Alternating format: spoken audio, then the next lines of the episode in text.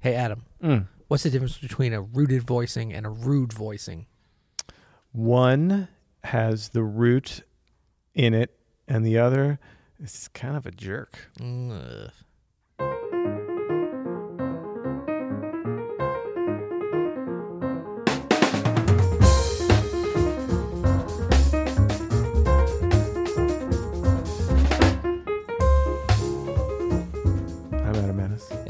Martin. and you're listening to the You'll Hear It podcast. Daily Jazz Advice coming at you. I'm sorry about that. That was just that was a terrible intro. Like you threw me the ball, Yeah. and I was And in left field, and I was like, I got it, I got it. I dropped it. That was not funny, Ah, clever, or I don't think you dropped it. I literally just I don't even think you caught it. I don't.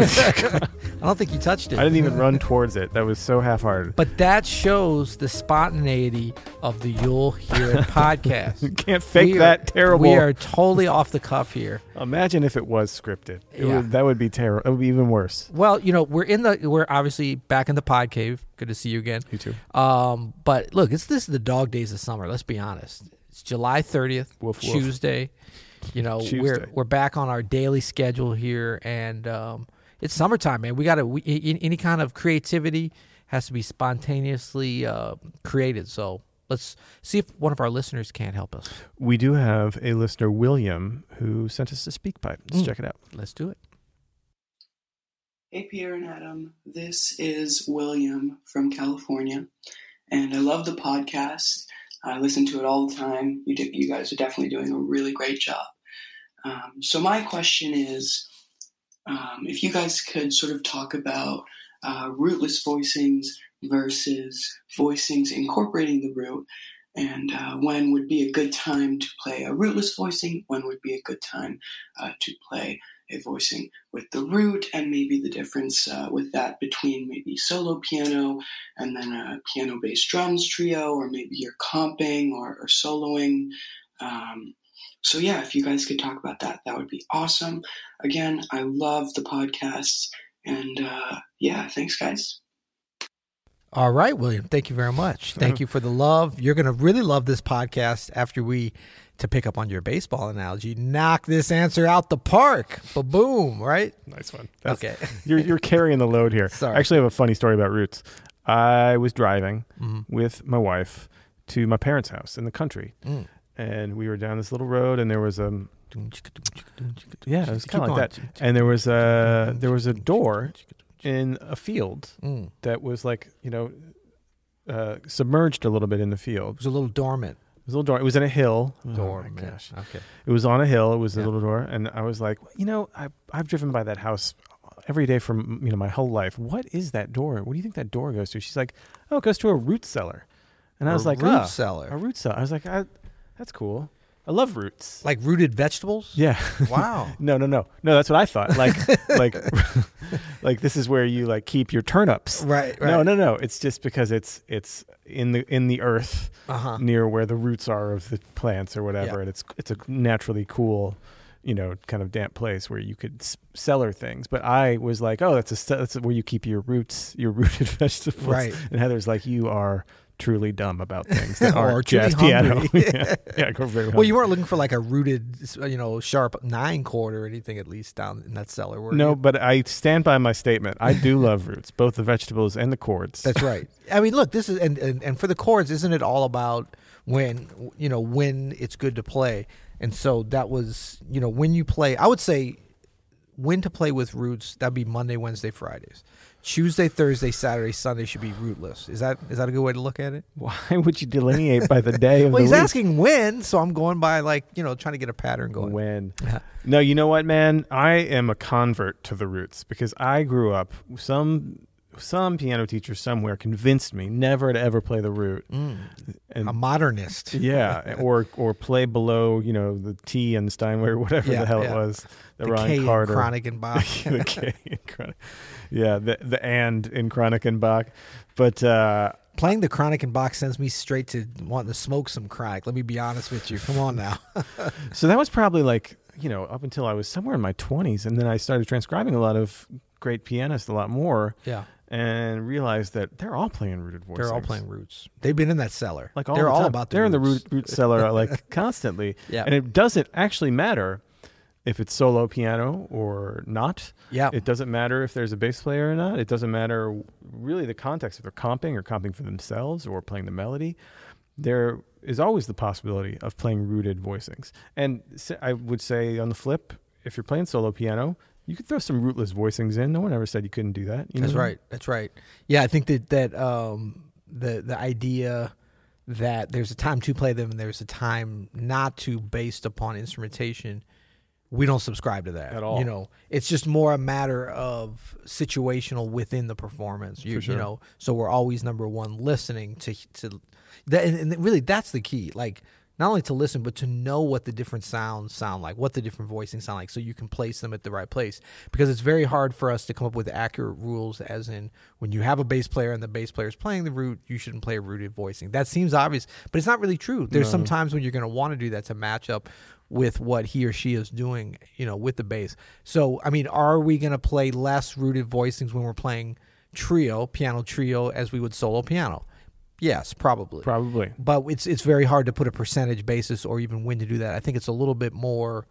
Um, I wouldn't say random, but a little bit more unpredictable when it's going to be. So that's really what makes this a tricky question, and I, and we get asked it a lot. We I remember having a lot of questions about this. It's a confusing part of solo piano. I mean, of jazz piano, and um, it- it's something that with the more experience that you have in these different situations, I think the more confidence you have in kind of instinctually going to these different kinds of voicings and not thinking about them as two separate buckets, right? Well, I, I agree that they're not. That I, I don't think about them as two separate buckets at all.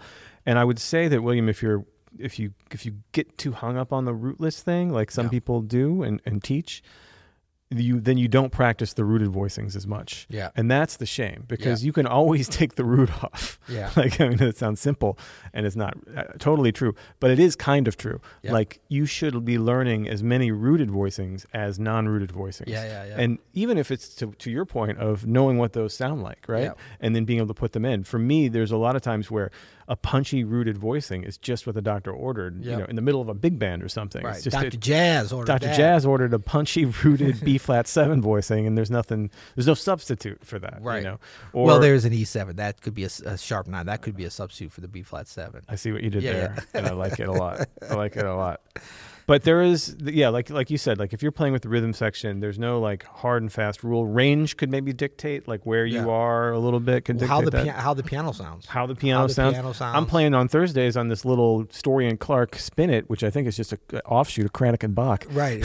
But it's like I it's could like a, a limited liability uh, uh, holding company of the Kranich and Bach. it's such a thin bass that I could play double octaves down there, and it wouldn't get in Bob's way at all. You know what I mean? right, like it just wouldn't like. But if I was if it was a Steinway D, I might like not go so low. you Yeah. know, well, and you mentioned before, like the punchy thing. That's like that kind of uh, voicing. You can almost play anything uh, that that works and sounds good because you're punching in and out sure. quickly. Yeah, yeah, yeah. So it's such a different thing than sustaining. So that can make more of a difference whether it's rooted or not rooted.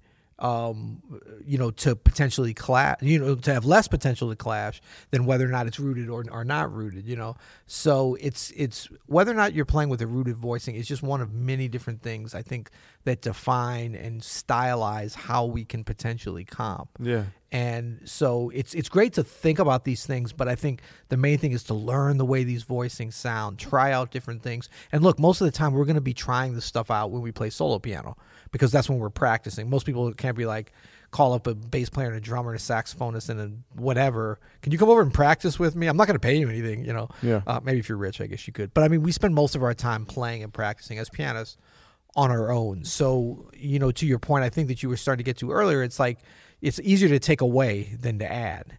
Um, so we can always kind of learn, and, and you look at most kind of, you know, late beginner, maybe intermediate, what we would call jazz pianists, and they generally have a better handle on rootless For voicings sure, for than sure. rooted, which I always thought was weird because really, if you talk about just some basic voicings, root and seven in the in the left hand, it doesn't get any easier to kind of conceptualize and, and lay a foundation for what we're going to do, Yeah. whether you're going to go two handed voicing or Yeah, yeah. improv or melody or whatever in the right hand. Yeah, if you can't like lay down a basic accompaniment for your solo piano tune at a medium to medium up tempo, Yeah. then you got some work to do on your rooted voicings. Like Yeah. that is all that is. And it's not hard. You can easily get there with inversions and, and everything and any kind of melody on top. Yeah. But it's just work you got to put in at some point because they come in handy in every single context. And don't worry so much about getting in the bass player's way unless it's a bass player that specifically asks you, say, says like, yo, Yeah. stay out of my way. Then- unless he- you know he or she is into bod- bodybuilding and can potentially kick kick your ass. yeah, that's always something to look Yeah. out for. They get they can get kind of get, they can get kind of big and yeah, yeah, big and burly. but uh, but the, the you know most pianos, especially most pianos that we're playing, smaller pianos at clubs, even you know Mhm. seven footers, the timbre of them is not going to interfere with the bass player's Yeah. thing. You know, And I mean, look, the range of where you're. I mean, we have you know generally two to even sometimes three octaves, maybe two and a half octave range that we can play these basic rooted voicings in the left hand. yeah, yeah, So depending on which octave you play them in, yeah. Can be will vastly uh, differentiate how it sounds, whether or not it works with other instruments. And that's again to kind of learning what these things sound and feel like. We want to get that into our repertoire of comping, left-handed comping techniques, so that we know when we can use it and when we can't. You know, You know, I mean, you're always gonna have more space when you're playing solo piano. That's there's no getting around that. I was just thinking of a, of a really great time to to practice playing these rooted voicings with a bass player is during the bass solo because Yeah. that is a real time where you can hear what's going on. Yeah. The bass player can maybe take it a little higher, but Yeah. I mean, I play rooted voicings in bass solos all the time because Yep. it's, I feel like it provides a nice accompaniment to the bass player. He can hear Yeah. the changes better. He or she can hear the changes better, and I'm I'm able to kind of play more completely as an accompanist rather than playing super high rootless voicings all the time, which I, I'll do. But you know what I mean, like.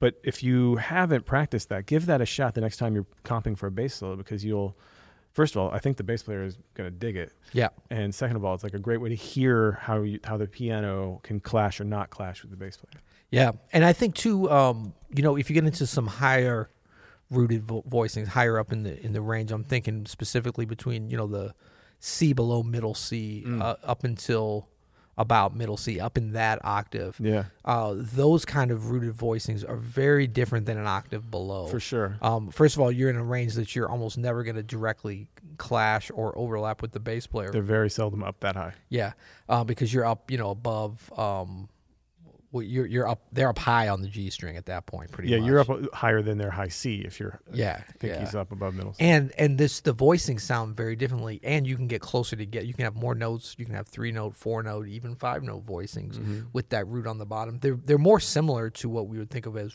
uh, rootless voicings. They sound closer to that, and they can be a nice kind of um, bridge between the little bit higher rootless voicings and the lower kind of root and seven, root three seven, or octaves.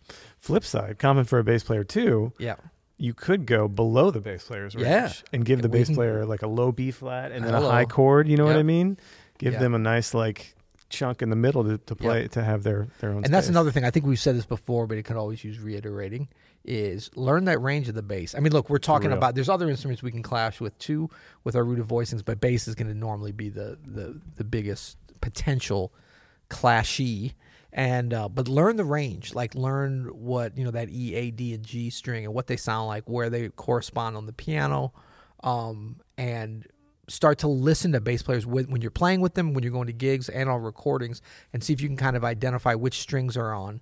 Then you can, you know, in which position they're in root, posi- you know, uh, the hand position, so you can start to kind of hear, and then, you know, where they are on the range of the piano, and then you can start to make some of those decisions based upon that. And sometimes you can play with them. It doesn't mean, but as long as you know where they are and you can hear that, then you can maybe play something with them. yeah, that's It's not against the law. That's good advice. So practicing this, how would you practice this? How would you practice your rooted voicings? Well, I think that th- this is a good area because you know normally p- pianists need to expand a certain part, and like we said, it's usually the rooted voicings as opposed to the rootless. But wh- whichever part it is, I think this is a really good area to simplify and isolate. Sure. So you go through and, and play some tunes that you know really well. Mm-hmm. You know, maybe the you know the, the all the things you are, take the A train, any, anything that you know well, and say, okay, I'm only going to play rooted voicings Mm. for the whole thing. Like you still have a lot of choices within that, but every single voicing you play, as you play the melody, as you improvise, is going to be rooted. First of all, you're going to find that's harder to do than you think because Yep. you're going to be wanting to jump up and make adjustments, and so you're kind of focusing in on that. And then you can also go through, I think, and, and, and do specific kinds of rooted voicings, root and seven, root three seven, maybe some of these higher up voicings, like I was suggesting. Um, really anything that's that's rooted, but just that's regimented to keep you focused on you know in, some some people may be like well it's so easy for me i can do that do it for five to ten courses and really listen as Yeah, you're going yeah, yeah. because that you're as much the practice is as much about hearing it repeatedly repeatedly hearing it so that you can get into the zone of where you know what this stuff is going to sound like once you go to it so you're going to know in advance whether or not you're going to be clashing or not I love it, man. Cool. Thank you, William, for the question. That's a great, thanks, great William. question. man we're getting a lot of california love man have you noticed that I know, man. Man, we West got a lot of fans west coast, representing Uh, yeah, if you want to send us a SpeakPipe, go to you'llhear.com. Check out our blog there. and do it fast because well, we're, we're going to tell them in a minute Yeah, why. yeah, Okay, but uh, sorry. you might want to leave it today. Uh, hint, hint. yeah Uh, and don't forget, uh, this podcast is sponsored by the great Open Studio. Go to openstudiojazz.com. Check out all of our all check out all of our courses. We got a ton of piano courses, courses on trumpet, bass, guitar, drums, Yep. saxophone, vibes, rhythm section courses, pretty much everything you think of. Yeah, vocals. great Brazilian um, courses. Yeah, uh, join us at the new platform, which uh, everything's there now. Have you noticed that? Dude, it's so sweet over everything's there. there, man. Sweet. Open Studio Network is no longer. Well, I mean, it's still with us, but, But Open Studio Jazz is the future. it's taken over. It's taken over. And tomorrow we're really excited because we've got a very special announcement. So We do. Please, please tune in to the podcast tomorrow. Should we tease? Well, we teased it a, a little bit already. yeah, right? yeah. We, we're, we'll be uh, announcing, fully announcing Yes. tomorrow. And launching. And launching. You'll be able to sign up for You'll hear premium. you'll hear premium. We are super excited about this, and this is really um, uh, it's it's it's going to enable us. I- We've heard from so many of you guys, and thank you so much for the love and support in the many ways through the YouTube comments and the emails and everything that we've gotten. Um, you know, and we're excited to be into the new season. But this is a way for you to support the podcast and for us to be able to continue doing what we're doing, um, and even up our game. Yeah, you know? and do more, really. and do more. We've Yeah. been getting a lot of the requests for like the more premium kind of episodes, so we want to commit to doing that. And so part of that is going to be this new You'll Hear premium, but it's got a bunch of great things that go along with it. For sure, for we- sure. Should we mention them, or we wait till tomorrow? Let's wait till tomorrow. We'll te- this is a teaser. Teaser. We're teasing teaser. it out. Yeah, yeah. Well, then until then. You'll hear it.